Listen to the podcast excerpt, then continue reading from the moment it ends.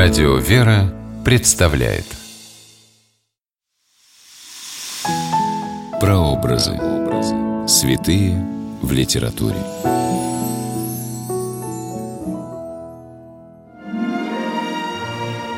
Образы святых в лучших примерах мировой литературы помогают читателям прикоснуться к миру духовному, особенно если речь идет о библейских героях, которые встречаются на страницах Ветхого и Нового Завета. Здравствуйте, с вами писатель Ольга Клюкина с программой «Прообразы. Святые в литературе». Сегодня мы говорим о святом Симеоне Богоприимце из стихотворения Иосифа Бродского «Сретение». Время действия – первый век по Рождестве Христовом. Место действия – Иерусалим. История жизни праведного Симеона Богоприимца, жителя Иерусалима, нам известна из Евангелия от Луки, а также из древних преданий. Симеон был одним из 72 ученых-переводчиков, которым египетский царь Птолемей II поручил перевести священное писание с еврейского языка на греческий. Трудясь над переводом книги пророка Исаи, Симеон смутился словами «Се дева в чреве приимет и родит сына». Он подумал, что это описка, и хотел вместо слова «дева» написать «жена».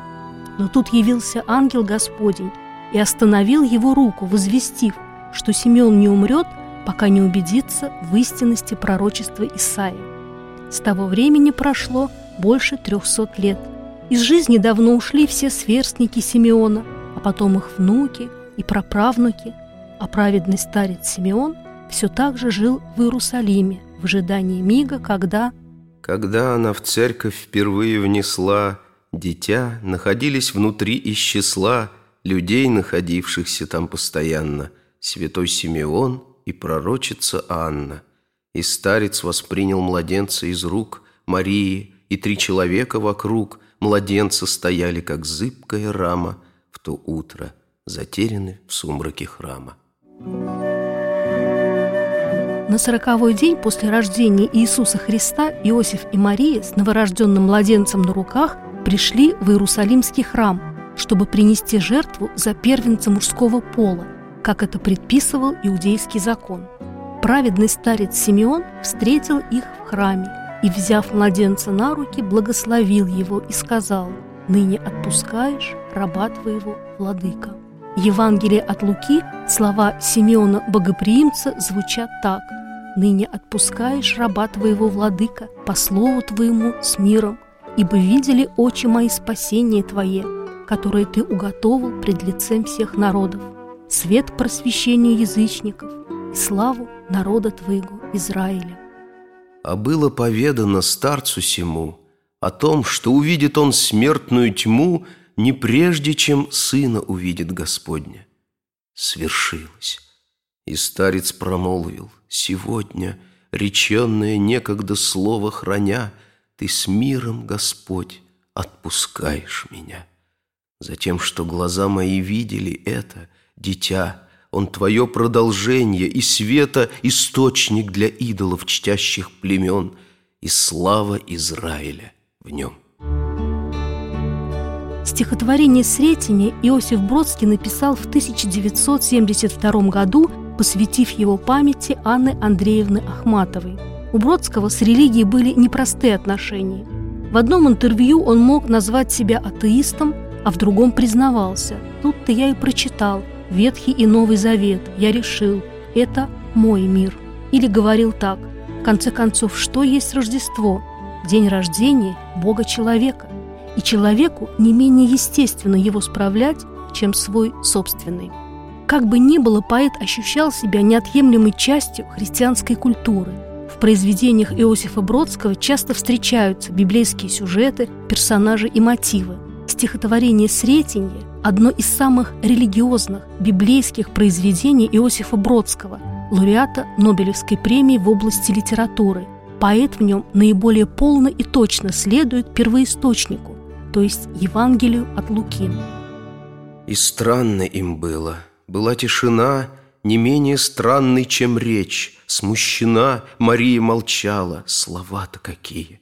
И старец сказал, повернувшись к Марии, В лежащем сейчас на раменах твоих Падение одних, возвышение других, Предмет пререканий и повод к раздорам, И тем же оружием, Мария, которым Терзаема плоть его будет, Твоя душа будет ранена. Рана сия даст видеть тебе, что сокрыто глубоко В сердцах человеков, как некое око.